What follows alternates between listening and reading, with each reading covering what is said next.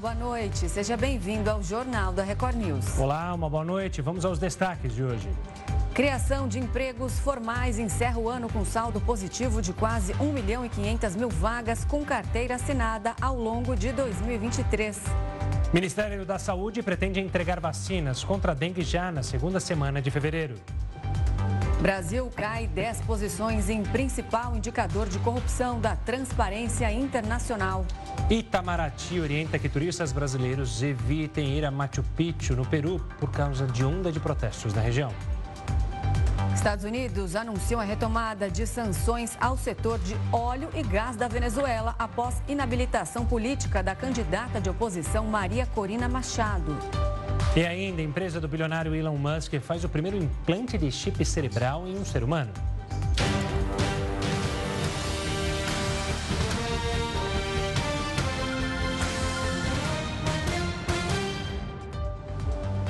O texto que vai servir de base para o próximo Plano Nacional de Educação foi apresentado hoje.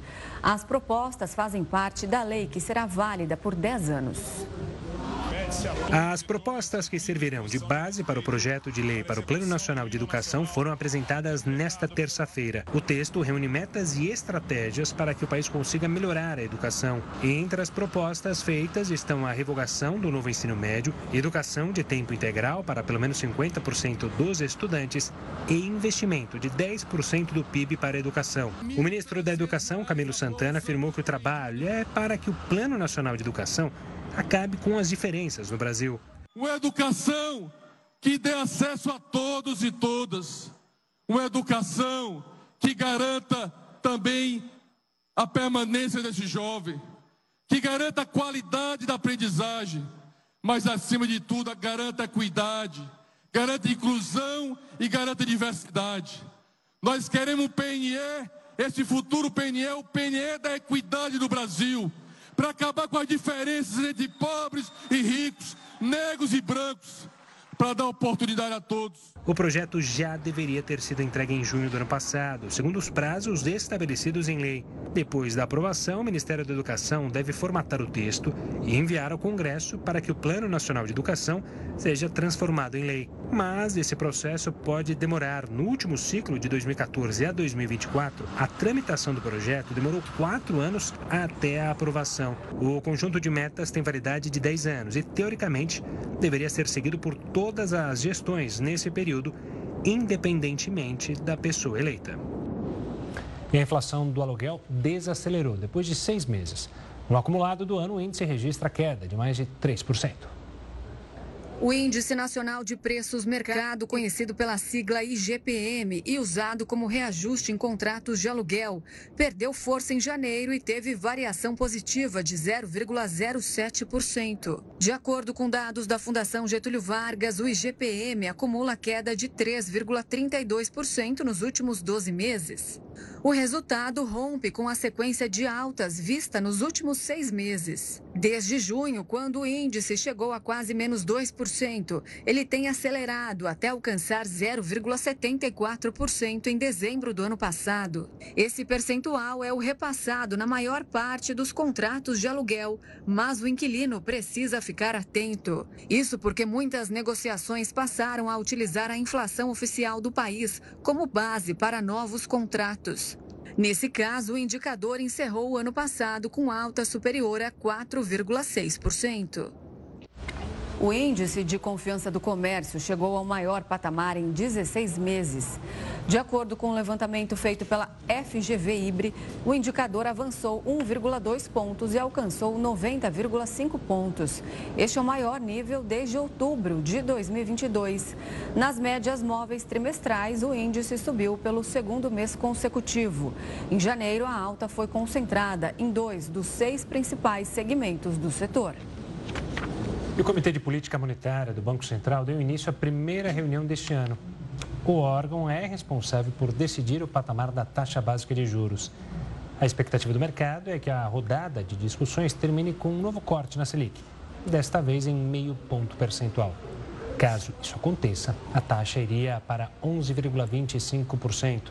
Esse seria o menor nível desde fevereiro de 2022. A decisão do Copom deve ser anunciada amanhã. E o economista Alessandro Azzoni acredita que a taxa Selic deve cair após o fim da reunião e como o cenário internacional pode impactar nos juros. Ah, na verdade, ela, ela tende a cair porque ela já está com viés de baixo. Até o, o presidente Campos Neto praticamente já, já sinalizou que as duas próximas reuniões provavelmente terá queda de meio pontos percentuais em cada uma delas. A tendência de cada vez que nós vivemos a questão do boletim Focus, lógico que é analisado uma, o momento, né? como nossa, a economia ela, ela tem é, algumas variáveis macroeconômicas, como nós temos a questão da guerra lá praticamente vem se acentuando lá no, no Oriente Médio, que pode os Estados Unidos atacar ou não o Irã, isso pode interferir na, na questão do petróleo, que afetaria praticamente o cenário que está sendo desenhado neste momento. E as transferências via Pix bateram um recorde no ano passado. Segundo dados do Banco Central, as movimentações chegaram a 17,8 trilhões de reais em 2023.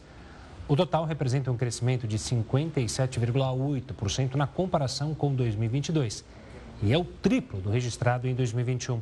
Lançado em dezembro de 2020, o Pix se tornou o principal instrumento de pagamento do mercado, com 29% das operações, superando o cartão de crédito.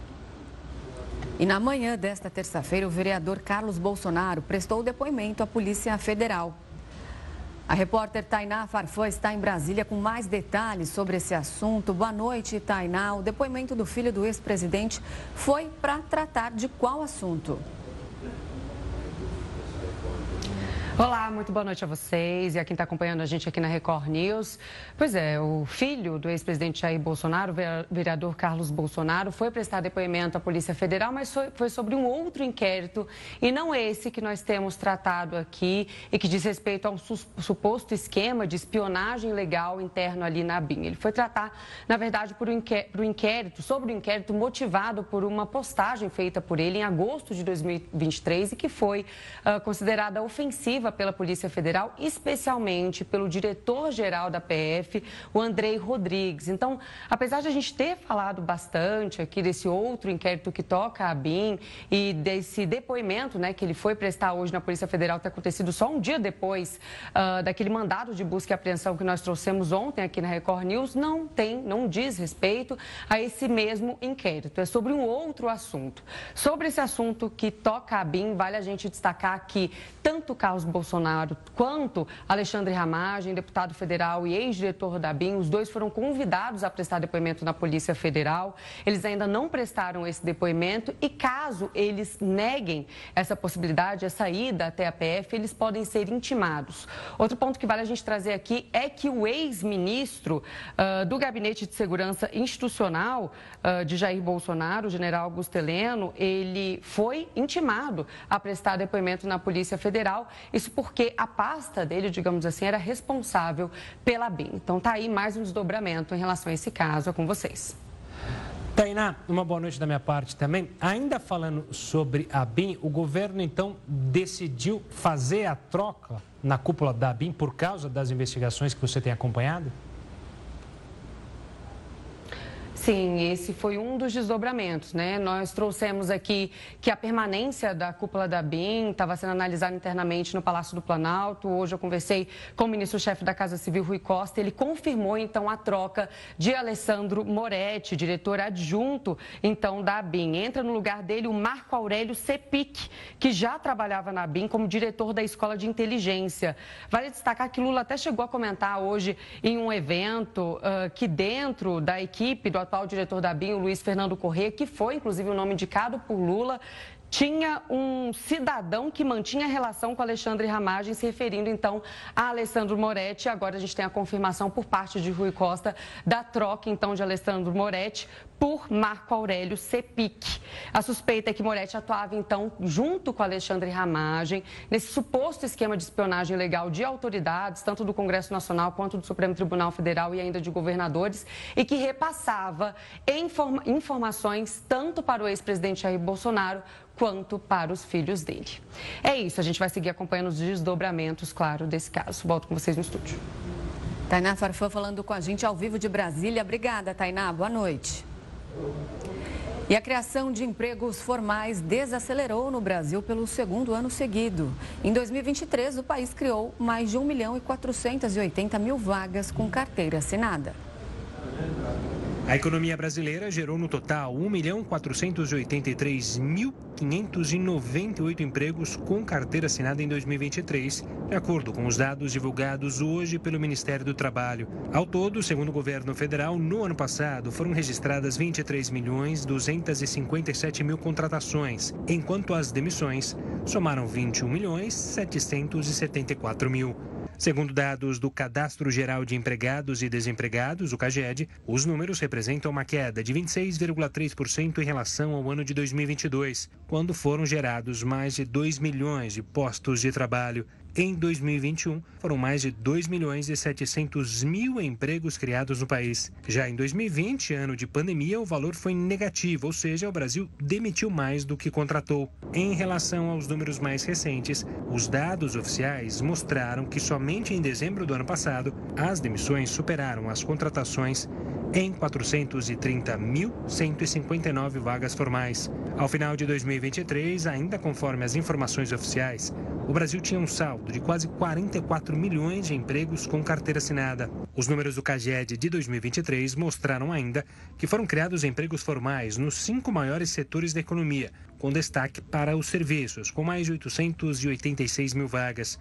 O comércio também se destacou no país, com mais de 276 mil novas vagas ofertadas. Em relação à distribuição dos empregos formais, o Sudeste se destaca, com mais de 726 mil vagas. Na sequência, vem o Nordeste, o Sul o centro-oeste e o norte do país com pouco mais de 106 mil ofertas com carteira assinada. O governo também informou que o salário médio de admissão foi de R$ 2.026,33 em dezembro do ano passado, o que representa redução em relação a novembro. A primeira parcela do IPTU, ou boleto único, tem o vencimento em fevereiro. É preciso ficar atento à data correta, porque a multa de 0,33% ao dia começa a valer logo após o vencimento. O limite máximo é de 20%.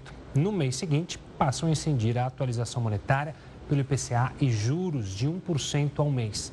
Além disso, com a falta de pagamento, a, a propriedade pode ser inscrita como dívida ativa pelo município, o que pode resultar na perda do imóvel. Outro ponto que o contribuinte precisa prestar atenção é que é possível reduzir o valor do IPTU buscando uma revisão do cálculo na prefeitura e provar que o valor venal do imóvel é menor do que o declarado. E quem vai tirar todas as nossas dúvidas sobre o IPTU é o advogado especializado em direito imobiliário Guilherme Feldman. Olá, Guilherme, seja muito bem-vindo ao Jornal da Record News. Olá, boa noite, Renata. Boa noite, Gustavo. Bom, eu quero começar te perguntando justamente essa parte final que o Gustavo falou em relação ao valor venal, que sempre acontecem muitas divergências em relação a ele. Quais os aspectos ali, primeiro, que são levados em conta na hora de fazer um cálculo e chegar ao determinado número, que seria então o valor do IPTU daquele imóvel? Pois não. O valor venal ele é avaliado de acordo com o bairro onde está situado o imóvel e o valor médio da propriedade uh, nessa, nessas localidades. Né? Varia, claro, de cidade para cidade, é um imposto municipal. E Guilherme, analisando justamente o ponto que a gente fala sobre o risco de perder um imóvel, existe um limite de quanto tempo você pode ficar sem pagar o IPTU? Olha, o, Geralmente, aí, com três meses de inadimplemento, o imóvel pode ser lançado na dívida ativa, né? E já imediatamente passar a sofrer uma, uma execução fiscal. Geralmente, essa execução fiscal demora aí pelo menos um ano para ser iniciada. E a fazenda pública é relativamente tolerante. Geralmente, a gente consegue negociar, buscar parcelamentos e a defesa propriamente. Guilherme, agora quem não paga IPTU pode perder o imóvel? Vamos supor que uma pessoa não pagou de um ano, do ano seguinte. Quanto tempo leva todo esse processo? Particularmente, eu acho que IPTU e condomínio, no, claro, né, nos imóveis que, que estão situados em condomínio, são as piores dívidas para você não tá pagando, para você não pagar. porque pode até mesmo quando é bem de família, né, quando é única propriedade da pessoa, ela pode ser expropriada, tá? Então, claro, você vai ter um tempo para trabalhar com isso, fazer uma defesa, buscar um parcelamento, mas no final aí a conta costuma ser cara. Falando em parcelamento, como é que acontece, qual é a atitude que o contribuinte deve fazer justamente, olha, não paguei, entrei na dívida ativa, como negociar a sua dívida de IPTU? Isso é variável. Geralmente é, é se dirigir à Fazenda Pública Municipal, à Prefeitura, setor aí tributário, para buscar uma negociação. Agora, por exemplo, esses programas de renegociação de dívidas, no caso o Refis, que é, é que é de renegociação aí de dívidas tributárias, é, o que, que o a pessoa que deixou ali de pagar o IPTU pode conseguir de bom em termos de negociação. Além de um parcelamento, pode, por exemplo, ter desconto de todas as multas e juros incidentes sobre aquele valor? É, é variável, essa regra é variável, depende da, da Fazenda Pública Municipal, mas geralmente não, não, não vejo muito benefício. Tá? A, o pagamento costuma ser integral. Tá certo, Guilherme. Obrigado pela participação aqui conosco. Uma ótima noite e até uma próxima. Obrigado, você, boa noite. Olha, um ataque hacker comprometeu o sistema de tecnologia do Instituto Nacional de Câncer, o INCA, no Rio de Janeiro. Segundo a instituição, os programas de segurança foram ativados, mas os serviços de tecnologia precisaram ser interrompidos para evitar danos. É, quem tem mais detalhes sobre esse assunto é o repórter Felipe Figueira. Boa noite, Felipe. Olá, boa noite para você, Renata e Gustavo. Boa noite a todos. Por causa do ataque hacker do último sábado, o setor de radioterapia do INCA precisou ser suspenso temporariamente e só será retomado quando houver segurança necessária para o religamento do sistema, de acordo com a assessoria de imprensa do Instituto. As marcações de consultas também foram interrompidas. No entanto, de acordo com o INCA, as consultas agendadas estão ocorrendo normalmente por meio de anotações manuais sobre a evolução do paciente e receitas feitas à mão. As internações, cirurgias, sessões de quimioterapia e o funcionamento do centro de tratamento intensivo também continuam normais. Por meio de nota, o INCA reafirmou o compromisso com a saúde e o bem-estar dos pacientes, famílias e colaboradores. Eles afirmaram que estão acompanhando de perto o desenvolvimento do trabalho da equipe de TI para assegurar que o serviço ao público não seja prejudicado e as marcações possam ser retomadas o mais rápido possível. Voltamos aos estúdios da Record News. E o ministro Gilmar Mendes, do Supremo Tribunal Federal, determinou o trancamento da acusação feita pelo Ministério Público Eleitoral do Rio de Janeiro contra o deputado federal Marcelo Crivella de prática de falsidade ideológica. O ministro afirmou na decisão que identificou vício insanável na nova denúncia oferecida pelo MP.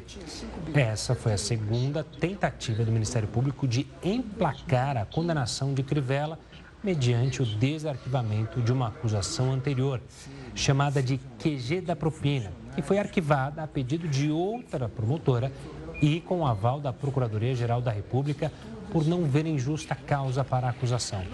Para prosperar, essa nova investida do MP deveria apontar fatos novos, que o ministro Gilmar verificou não existirem, afirmando que as conclusões do promotor colidem com dados constantes dos autos.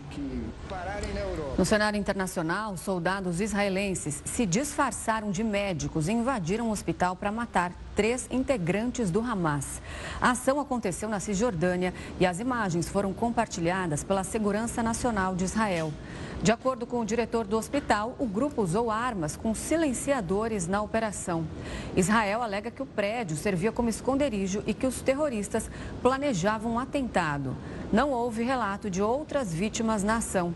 O porta-voz do grupo Hamas afirmou que haverá retaliação contra Israel. E o Hamas está estudando um plano de cessar-fogo que pode garantir a libertação da maioria dos reféns israelenses que ainda estão nas mãos do grupo. Pelos termos da proposta, Israel não se compromete a acabar a guerra contra o Hamas, mas sim a interromper os ataques durante seis semanas. De acordo com a imprensa internacional, o plano foi formulado pelos chefes de agências de espionagem dos Estados Unidos, Israel, Egito e Catar. Os termos gerais desse acordo de cessar-fogo estão em discussão desde dezembro. Principal candidata de oposição da Venezuela, Marina Corina Machado, descarta desistir da disputa da eleição. É o que você confere logo depois do intervalo aqui no Jornal da Record News.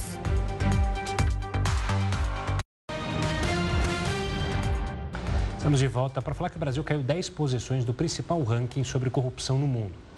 Atualmente, o país ocupa a posição de número 104 na lista elaborada pela Transparência Internacional. Ao todo, são 180 países. A primeira posição ficou com a Dinamarca. O estudo diz que o Brasil vem falhando na reconstrução de mecanismos de combate à corrupção e no sistema de freios e contrapesos democráticos. Em nota, a Controladoria Geral da União afirmou que vem restabelecendo a estrutura dos conselhos de políticas públicas para a prevenção e controle da corrupção. Neste ano, os casos de dengue já são mais do que o triplo do registrado no mesmo período do ano passado. A estimativa é que o Brasil pode chegar a 4 milhões de pessoas infectadas apenas em 2024. Nas quatro primeiras semanas deste ano, o Brasil já contabilizou 217 mil casos de dengue, segundo um levantamento do Ministério da Saúde. Essa quantidade é mais do que o triplo em relação ao mesmo período de 2023, quando foram notificados 65 mil casos. De acordo com o governo, essa explosão de pessoas infectadas é em decorrência do forte calor e das chuvas intensas. Pelo lado das mortes, houve uma queda entre os dois anos. Em 2024, 15 pessoas morreram por causa da doença, enquanto em 2023 foram registrados 41 óbitos. O número relativo a este ano ainda pode aumentar, já que há 149 mortes que estão em investigação. Com esse início forte na quantidade de casos, o Ministério da Saúde estima que quase 2 milhões de pessoas possam ser infectadas pela doença em 2024. Mas esse número pode chegar até 4 milhões e 200 mil casos. A dengue é uma doença causada pela picada da fêmea do mosquito Aedes aegypti. Como a espécie se prolifera na água parada, a recomendação para combater a doença é eliminar os criadouros e estar atento a locais que possam acumular água para evitar a reprodução dos mosquitos. Os principais sintomas da dengue são febre repentina, manchas vermelhas no corpo, mal-estar, falta de apetite, dor de cabeça, dor atrás dos olhos, no corpo e nas articulações. Caso apresente esses sintomas, a recomendação é buscar um serviço de saúde para receber o diagnóstico e o tratamento apropriado. Para tentar conter essa alta de casos de dengue, o Ministério da Saúde pretende entregar as vacinas na segunda semana de fevereiro. Segundo a chefe da pasta, Nízia Trindade, a distribuição ainda não começou porque é preciso atender a uma regulação técnica da Anvisa. Ao todo, serão 6 milhões e meio de doses distribuídas para 521 cidades. Foram selecionados municípios com mais de 100 mil habitantes que possuem alta transmissão de dengue e com maior número de casos em 2023 e 2024. O público-alvo é composto por crianças e adolescentes entre 10 e 14 anos. De acordo com o Ministério da Saúde, essa faixa etária é a que apresenta o maior número de hospitalizações depois dos idosos. E depois de ser considerada inelegível, a principal candidata de oposição da Venezuela descartou desistir da disputa da eleição. Três dias depois da decisão que deixou Maria Corina Machado inelegível, a opositora venezuelana afirmou que não vai desistir da candidatura à presidência. Ela destacou a quantidade de votos que recebeu nas primárias para defender que nenhuma outra pessoa assuma a chapa. Eu recebi o mandato Recebi o mandato de quase 3 milhões de venezuelanos que exerceram a soberania popular em 22 de outubro. Eu represento essa soberania popular. Não é possível realizar eleições sem mim e sem os milhões de venezuelanos que votaram naquele dia. A Suprema Corte do país confirmou a decisão que deixou Marina inelegível por 15 anos. A medida já tinha sido imposta em 2015 com validade de um ano, mas a justiça aumentou o prazo porque ela teria defendido sanções dos Estados Unidos contra a Venezuela. A pena atingiu outros políticos críticos do regime Maduro, como Henrique Capriles e Juan Guaidó, e chegou a ser considerado presidente interino por mais de 50 países entre 2019 e 2022. E aqui quero ser muito clara. Eles emitiram uma decisão e eu gostaria de deixar claro, não pode ser chamada de sentença. Não é sequer uma decisão arbitrária. Isso se chama criminalidade judicial. Maria Corina nega ter cometido qualquer irregularidade. Diz que não pôde se defender e afirma ser vítima de perseguição política.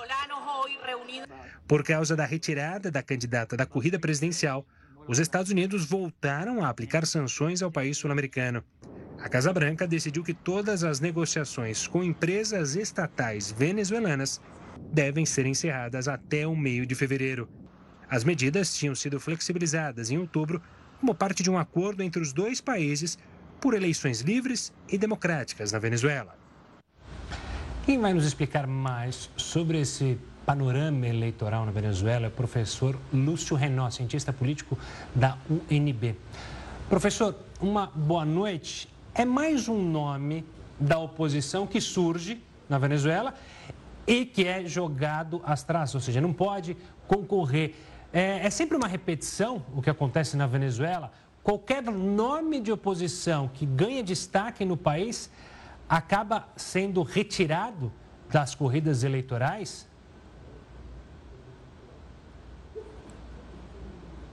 Boa noite, muito obrigado pelo convite. É um prazer estar aqui com vocês de fato o que tem ocorrido na Venezuela não é, nessas últimas décadas é uma tendência muito forte de fechamento do sistema à competição político-eleitoral. Restrições são impostas a quem pode competir. Você tem um sistema judiciário, não é, que é muito alinhado ao poder executivo, à presidência da República é, que, portanto, chancela decisões não é, que são favoráveis a esse, a esse governo, né, do Maduro agora é, e do Hugo Chávez antes dele. É, então, há inúmeras críticas que existem a esse aspecto mais, é, vamos dizer, liberal do funcionamento da democracia. Né? Você tem muitos questionamentos se de fato o regime tem freios e contrapesos que são uh, que impõe limites, vamos dizer, ao funcionamento não é do regime democrático uh, venezuelano e a liderança né, exercida pelo governo de Maduro hoje em dia. Professor, a gente pode dizer então é que estamos diante de um novo revés nas relações entre os dois países. A gente falou desse acordo que foi firmado entre Estados Unidos e Venezuela, agora com as novas sanções voltando a valer. A gente pode dizer que de que forma esses dois países são afetados? Dentro da Venezuela, quais são os setores mais atingidos? É, sem dúvida nenhuma que as sanções econômicas né, que voltam a ser impostas são uma sinalização clara é, do acirramento do conflito né, é, entre uh, os, dois, os dois países a partir não é, dessa decisão da justiça venezuelana, que é muito favorável não é, ao atual governo, pois elimina não é, da disputa uma concorrente é, com bastante potencial no próximo ciclo eleitoral. É, e isso, obviamente, levanta dúvidas né, sobre a integridade desse processo eleitoral futuro. É, o, o, custo, não é, o ônus maior de qualquer processo de embargo, quem sofre é a população. Não é? Quando você tem crises econômicas, quando você tem processos de restrição econômica muito acentuados, uh, as primeiras e mais significativas vítimas são a, a população mais pobre, né? É, que mais depende, vamos dizer, é, de apoio governamental, que mais depende não é, de ter um controle de preços, que mais depende de ter acesso uh, mais facilitado a produtos, e quando você tem embargos, isso afeta dramaticamente essa população.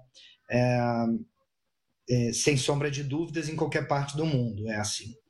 Ah, o que temos visto mais recentemente em alguns países é, é que ah, aquele país que é vítima, vamos dizer, de um embargo, norte-americano tem podido, podido, contar agora com apoio, com aliados e com uh, abertura de outros espaços comerciais com países que não são uh, alinhados não é, ao, aos Estados Unidos. Né? Então, a China se coloca aí como uma alternativa. Né? Ela, isso foi claramente, claramente ocorreu é, também na guerra não é? é ucraniana e, e russa, e a gente vê uh, essa, essa possibilidade aí de estreitamento não é, de vínculos como uma consequência também direta do embargo uh, norte-americano. E o Brasil aí se coloca nessa situação como membro dos BRICS, né, é, é, como um, um, possível parceiro também não é, da Venezuela uh, nesse, nesse processo de é, enfrentamento, vamos dizer, dos embargos econômicos. Professor, pegando justamente esse, essa questão da relação com outros países da Venezuela. É suficiente ter o apoio de China e Rússia? E aqui no continente, além do Brasil, é, a imagem da Venezuela já não é muito bem quista, principalmente se a gente puder citar aqui, por exemplo, o Uruguai. Como é que fica a relação com os países próximos? Lembrando que também tem um entreveiro com a Guiana, que é, Maduro se prende a esse, ou tenta recuperar uma região, anexar uma região da Guiana?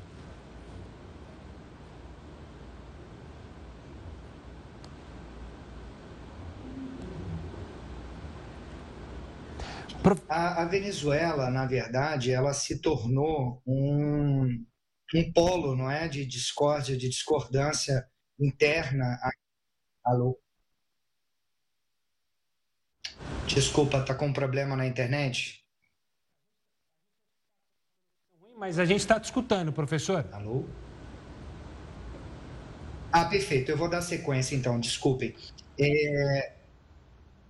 é a Venezuela tem se tornado, não é? E aqui no Brasil isso é muito claro, um, um, elemento claro de discórdia, vamos dizer assim, entre esquerda e direita, não é? Nós vimos eh, e temos visto com frequência, não é, a, a, associação da Venezuela ao comunismo, à esquerda, eh, sendo muito criticada, não é, por grupos mais à direita, eu diria mais à extrema direita, né, na política brasileira, muito vinculados ao bolsonarismo. Eh, e por outro lado, o Partido dos Trabalhadores e o Lula no Brasil sempre adotaram uma posição de maior articulação com a Venezuela, não é? De maior proximidade com a Venezuela e ocasionalmente, inclusive, defendendo abertamente as posições, não é? é que são consideradas soberanas da Venezuela uh, por esse ângulo político. E essa separação, ela se esparramou por toda a América Latina. Então, governos mais à direita serão extremamente críticos, não é, da Venezuela, enquanto que governos mais à esquerda eh, tenderão a ter uma, um posicionamento não é mais favorável e mais amigável com a Venezuela. Uh, então, obviamente que uh, é, há que se ter, não é, muito cuidado de ambos os lados com essas aproximações para que se entenda de fato uh, qual é a questão que está sendo posta em discussão nesse caso do processo eleitoral, quais foram as acusações, né, qual foi a defesa e assim por diante, para que o Brasil, por um lado, respeite soberania, mas por outro, não seja não é um, um, um parceiro de um país que viola uh, princípios democráticos básicos como eleições honestas. E a Venezuela tem, infelizmente, dado uh, inúmeros casos, como nós começamos, inúmeros exemplos, melhor dizendo, como nós começamos falando aqui na, na nossa conversa de hoje, uh, de desrespeito, não é, a, a a ampliação da competição eleitoral no país. Muito pelo contrário, adota uma postura de restrição da competição eleitoral. Então, para o Brasil, isso passa a ser um, uma situação delicada politicamente também. Professor, já que a gente está falando de outros países, também aproveitando que o assunto está quente, ontem no jornal a gente estava falando da candidatura de Putin nas eleições na Rússia, que foi oficializada. É, de que forma a gente pode destacar aí semelhanças, diferenças entre os dois países? Porque, novamente, ontem nós falamos e aqui, mais uma vez, é, o processo todo sendo dificultado para a corrida eleitoral dos adversários. Tem os opositores lá que são perseguidos, são presos. Lá tem Alexei Navalny. Na é, Venezuela tem Juan Guaidó. A gente pode destacar muitas semelhanças entre esses dois processos? É, isso tem ocorrido é, mundo afora em sistemas que é, uh, esses princípios, vamos dizer, liberais, né, de controles, de freios e contrapesos, é, de um judiciário livre, independente, não é? é de competição partidária e restrita, uh, onde essas situações têm sido cada vez mais questionadas e elas estão associadas com perfis de lideranças diferentes, porque elas ocorrem em inúmeras partes do mundo, não é? é você falou da Rússia, mas o exemplo da Turquia, o exemplo da Índia, é, o exemplo da Hungria é, e mesmo não é questões que estão relacionadas com as disputas eleitorais nos Estados Unidos é, têm sido recorrentemente citadas, não é, é como casos em que a integridade do processo eleitoral Uh, passa a ser disputado, passa a ser questionado. Quem perde não aceita os resultados, quem está no poder faz manobras, não é? Que é o que a gente tem visto recorrentemente na Venezuela, mas como eu disse, em vários outros países, para reduzir a competição eleitoral e ampliar a permanência no poder é, daquelas lideranças que lá estão. Então, isso tem sido um movimento que está é, bastante distribuído pelo mundo. É, na sua vertente mais recente, ele está muito associado a lideranças mais da extrema-direita, mas o caso venezuelano deixa claro que isso não é uma exclusividade né, da extrema-direita. Uh, o caso venezuelano é paradigmático disso, de uma perspectiva uh, de esquerda. Tá? Mas nós temos visto isso uh, ao redor do globo e a politização desses casos, como eu mencionei anteriormente, passam a ser influentes dentro da política nacional. Então, obviamente que a forma como o governo Lula fosse posicionar sobre esse tema é, vai acarretar críticas certamente da direita, que vem, não é, no caso venezuelano, um caso de é, ditadura, não é, de é, um regime é, democrático que não respeita princípios é, de controle de poder, é, e, por outro lado, uma discussão de esquerda que vai falar da soberania é, daquele país, que vai falar do processo legal que foi adotado contra não é, a, essa, essa candidatura. É, então, você dificilmente vai chegar não é, a, um, a um consenso sobre o que, que esse caso de fato representa para a democracia, mas sem dúvida nenhuma é terreno minado ah, para o governo Lula. Tá certo, professor. Obrigado pela participação aqui conosco, pela análise da situação na Venezuela. Um forte abraço e até a próxima. Muito obrigado. Boa noite. Boa noite. E o Itamaraty orientou hoje que turistas brasileiros evitem ir a Machu Picchu, no Peru, por conta da onda de protestos e da greve na região. Desde quinta-feira da semana passada, moradores e trabalhadores locais fazem manifestações e paralisações no sítio arqueológico, considerado uma das sete maravilhas do mundo moderno. Os manifestantes protestam contra a decisão do governo local de privatizar a venda de ingressos ao parque. A situação piorou após uma empresa assumir a comercialização dos ingressos do local. Agora, os manifestantes consideram que a decisão representa uma privatização sistemática da cidade Inca.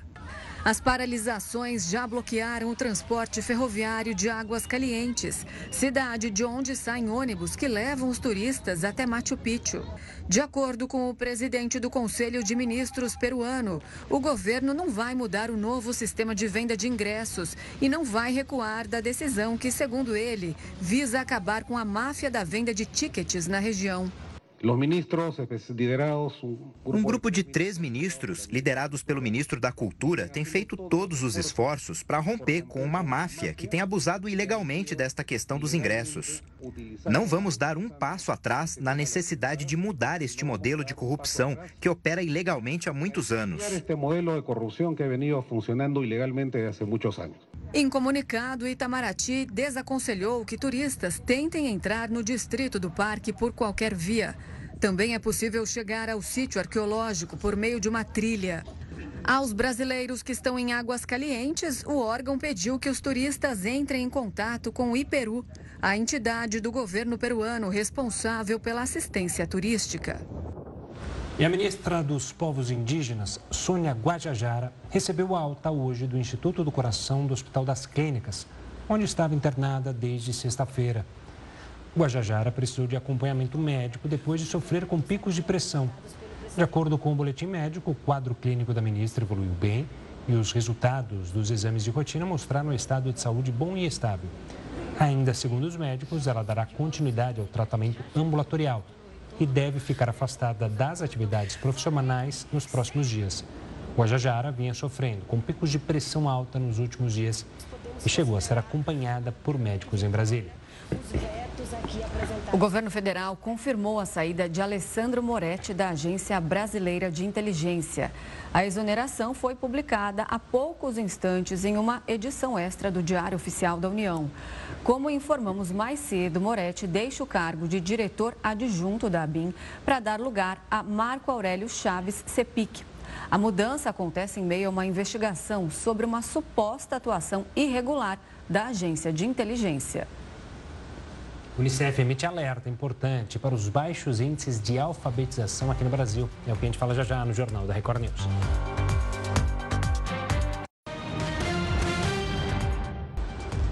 A Unicef, braço da ONU para questões educacionais, emitiu um alerta importante para os baixos índices de alfabetização no Brasil. Com o início das aulas, a Unicef, que é o Fundo Internacional de Emergência das Nações Unidas para a Infância, emitiu alerta para os baixos índices de alfabetização aqui no país. Segundo a organização, a alfabetização é uma etapa fundamental da trajetória escolar de crianças e adolescentes e, por isso, precisa ser prioridade em todos os municípios brasileiros. O comunicado trouxe os dados mais atualizados da SAEB, o Sistema de Avaliação da Educação Básica de 2021, apontando que 56,4% das crianças do segundo ano do ensino fundamental da rede pública não tinham sido alfabetizadas na faixa etária esperada. Segundo a organização, a situação se agravou ainda mais na pandemia. Em 2023, o governo federal lançou o Compromisso Nacional Criança Alfabetizada, que quer assegurar que 100% das crianças brasileiras estejam alfabetizadas ao final do segundo ano do ensino fundamental. Um dos focos é o ensino da escrita e da leitura de crianças matriculadas no terceiro, quarto e quinto ano e que foram afetadas pela pandemia de Covid-19. Elon Musk, o bilionário fundador da Neuralink, disse que o primeiro humano recebeu o implante de um chip cerebral no domingo e está se recuperando bem. O anúncio de Musk foi feito em uma postagem na plataforma X, o antigo Twitter. Na publicação, ele afirmou que os resultados iniciais mostraram uma detecção promissora de picos de neurônios no paciente. A Food and Drug Administration nos Estados Unidos, órgão similar à Anvisa brasileira, autorizou a empresa no ano passado a realizar o primeiro ensaio para testar o implante em humanos. Em setembro de 2023, a Neuralink disse também ter recebido a aprovação de um conselho de revisão independente para iniciar o recrutamento para o primeiro teste em humanos do implante cerebral para pacientes com paralisia. O estudo tem o objetivo de avaliar a funcionalidade da interface que permite que pessoas com tetraplegia ou paralisia dos quatro membros controlem dispositivos com o pensamento, segundo o site da empresa. Elon Musk tem grandes ambições para a Neuralink, dizendo que ela facilitaria o uso de chips na medicina para tratar doenças como paralisia, obesidade, transtorno do espectro autista, depressão e também esquizofrenia. E para nos aprofundarmos mais nesse assunto, vamos entrevistar o neurologista Marcel Simes, que é diretor da Associação Paulista de Neurologia. Boa noite, doutor. Seja muito bem-vindo ao Jornal da Record News. Boa noite, Renata. Boa noite, Gustavo. Obrigado. Bom, doutor, é um assunto meio complexo. Você pode explicar para a gente como funciona, então, um chip que é colocado no cérebro que é capaz de controlar dispositivos eletrônicos através do pensamento? Como que acontece esse processo? Justamente, Renata. Então, esse chip ele é implantado no cérebro, então ele tem 1024 pequenos eletrodos que, são colocados com fiozinhos menores do que um fio de cabelo na sua espessura. Até a dificuldade técnica de implante desse eletrodo existe. Então, nesse caso da Neuralink, esse implante é feito com um robô, pra, porque a habilidade manual do cirurgião seria de certa forma impossível de colocar fiozinhos tão pequenos em áreas tão específicas, então por isso desse robô. E aí isso fica implantado é, no cérebro, mas de, não, não tão internamente no cérebro. A parte redondinha, que parece uma moeda, onde tem o, os, os, sensores, os eletrodos, fica então no, na região do crânio. E depois a pele fecha e fica quase imperceptível para quem olha de fora o implante no eletrodo, dos eletrodos do chip. Então, é, o cérebro, quando a gente pensa no movimento, por exemplo, a gente ativa regiões neuronais específicas, né? Então, por exemplo, se eu pensar em um movimento da minha mão, eu vou atingir, ativar regiões neuronais específicas para o comando da minha mão. Esse chip, no caso, capta essa atividade neuronal diretamente do cérebro, sem precisar passar então pela essa via natural, que é a via que sai do cérebro, chega na medula, chega no músculo e movimenta a minha mão. Como se estivesse fazendo uma ponte para o movimento. E aí, usando então essa informação que é captada diretamente do neurônio, para ao invés de movimentar a mão, por exemplo, controlar outros sistemas. Doutor, a gente fala muito da Neuralink, essa foi a primeira o primeiro implante dela. Mas existem outras empresas, outros estudos na mesma linha para utilizar um implante para auxiliar. E a gente pode equiparar esses equipamentos, obviamente que mais modernos, com aquele equipamento usado por surdos, é, o implante coclear, ou é algo completamente uhum. diferente? Perfeito. Então, a tecnologia de implante ela já tem sido desenvolvida há muitos anos, né? então já há décadas, né? Então existem concorrentes como a BlackRock, que é uma das concorrentes, que já existe há mais de 15 anos, pacientes com implantes, e isso tem se mostrado resultados positivos também com, com essas outras empresas. Né? A novidade aqui é a evolução do, do, tipo de implante. Então, é mais uma evolução tecnológica do sistema do, do, do hardware, né? digamos assim.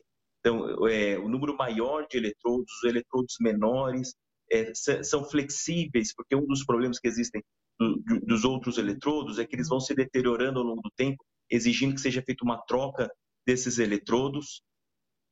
E, e pode sim ser comparada com, com um implante coclear. Né? No caso, o implante coclear, ele não é exatamente no cérebro, ele é dentro da cóclea, que é essa região que fica dentro do ouvido, responsável por captar o estímulo sonoro.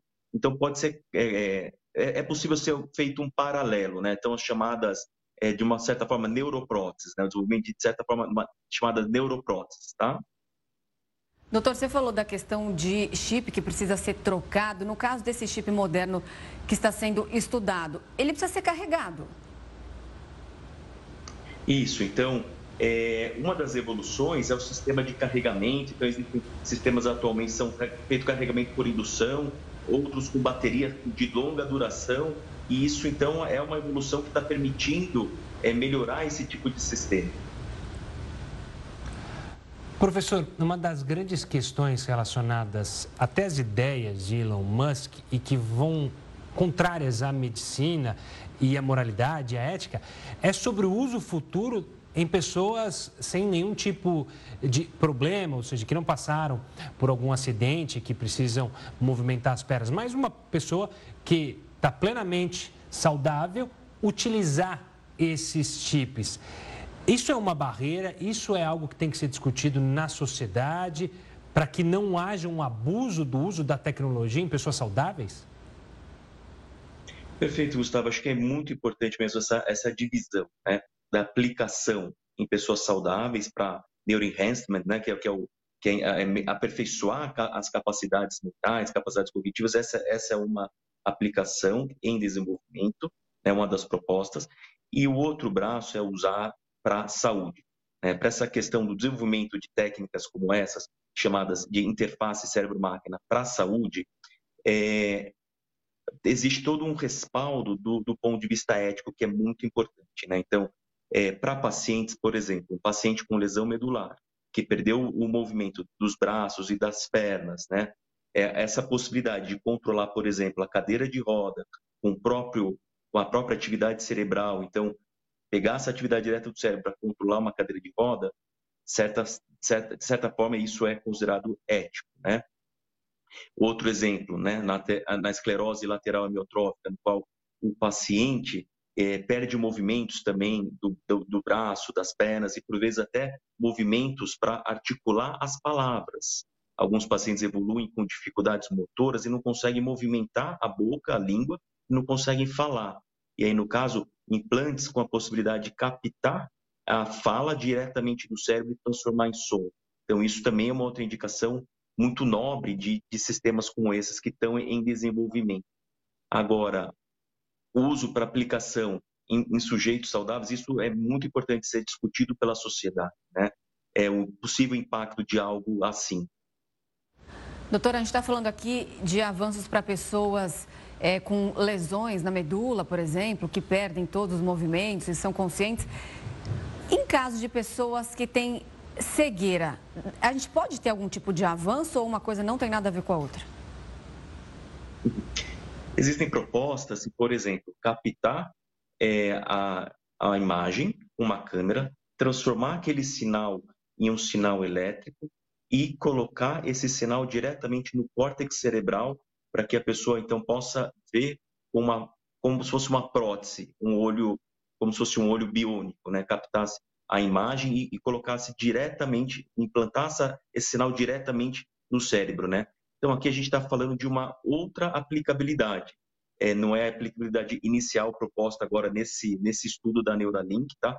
Nesse ele está se propondo a captar um é, movimento, então captar o sinal produzido no cérebro, decodificar e controlar um equipamento externo. Essa outra aplicação seria o contrário, de colocar uma informação dentro do cérebro. Né? E aí também se abre uma discussão ética em relação a colocar informações dentro do cérebro. Então, estímulos visuais é também algo que é considerado para uma pessoa com deficiência visual considerado algo ético. Agora, a preocupação que se existe é de colocar informações que a pessoa não gostaria de ter, né? Então, é, existe atualmente uma discussão também sobre isso, mas eu te adianto que o conhecimento atual da neurociência, provavelmente isso não seria possível, né? De colocar um pensamento que a pessoa não deseja, por exemplo, diretamente no cérebro.